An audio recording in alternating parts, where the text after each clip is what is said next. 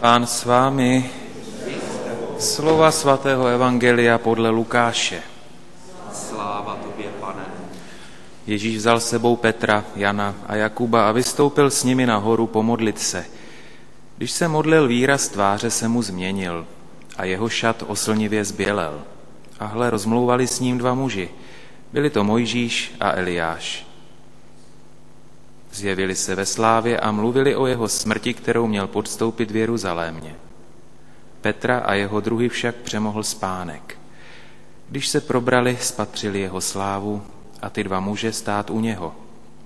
Jak se potom od něho vzdalovali, řekl Petr Ježíšovi, mistře, je dobře, že jsme tady. Postavíme tři stany, jeden tobě, jeden Mojžíšovi a jeden Eliášovi. Nevěděl, co mluví. Zatímco to říkal, objevil se oblak a zahalil je. Když se odstli v oblaku, padla na ně bázeň. Z oblaku se ozval hlas, to je můj vyvolený syn, toho poslouchejte. Když se ten hlas ozval, byl už Ježíš sám. Zachovali o tom mlčení a nikomu v o něch dnech nepověděli nic o tom, co viděli. Slyšeli jsme slovo Boží. Chvála tobě,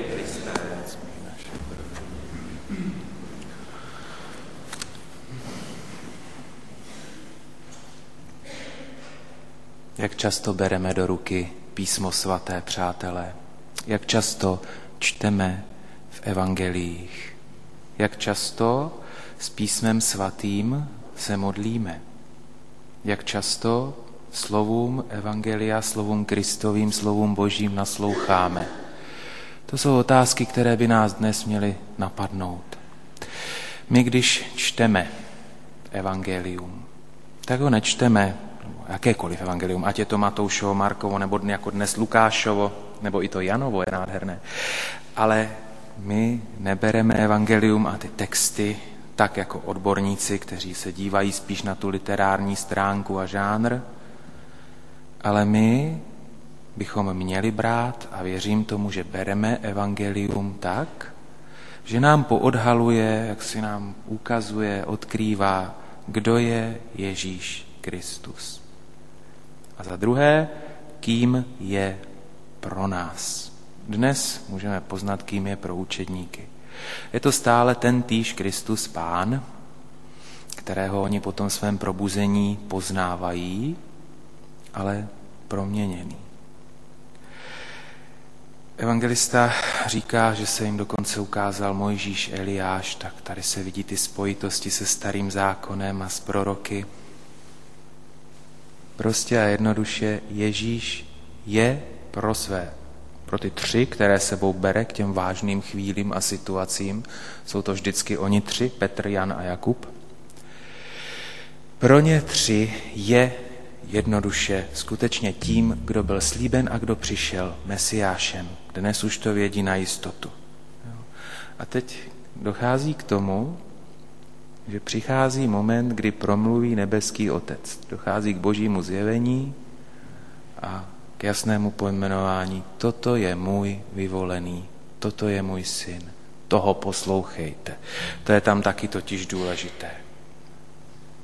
To slovo boží, toho poslouchejte, to není adresováno jenom těm třema poštolům, kteří se tam nacházejí, jsou lehce tedy zmateni po tom svém probuzení, zároveň si uvědomují vážnost situace chvíle, zároveň prostě jim v hlavě pracuje, že Ježíš je skutečně Mesiáš.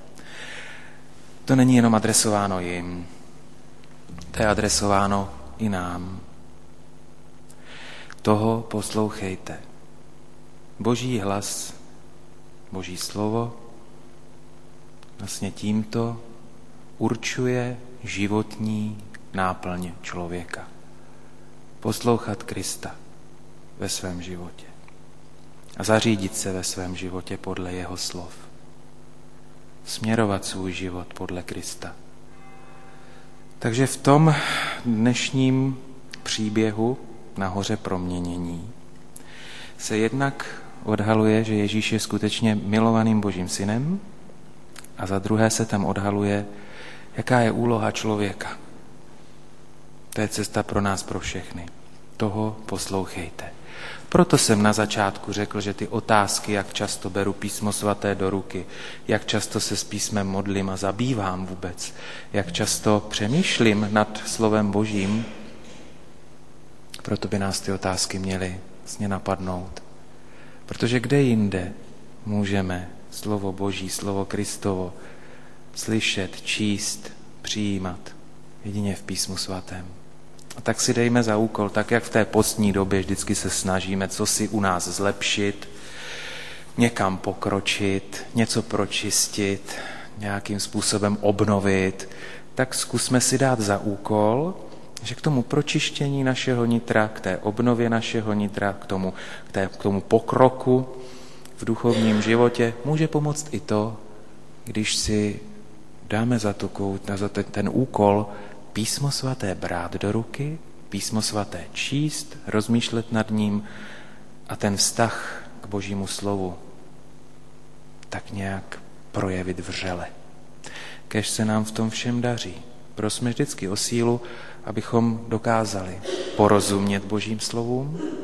Prosme vždycky o ten dar, abychom boží slovo nejenom četli, slyšeli, ale abychom se podle něj dokázali ve svém životě zařizovat. Amen.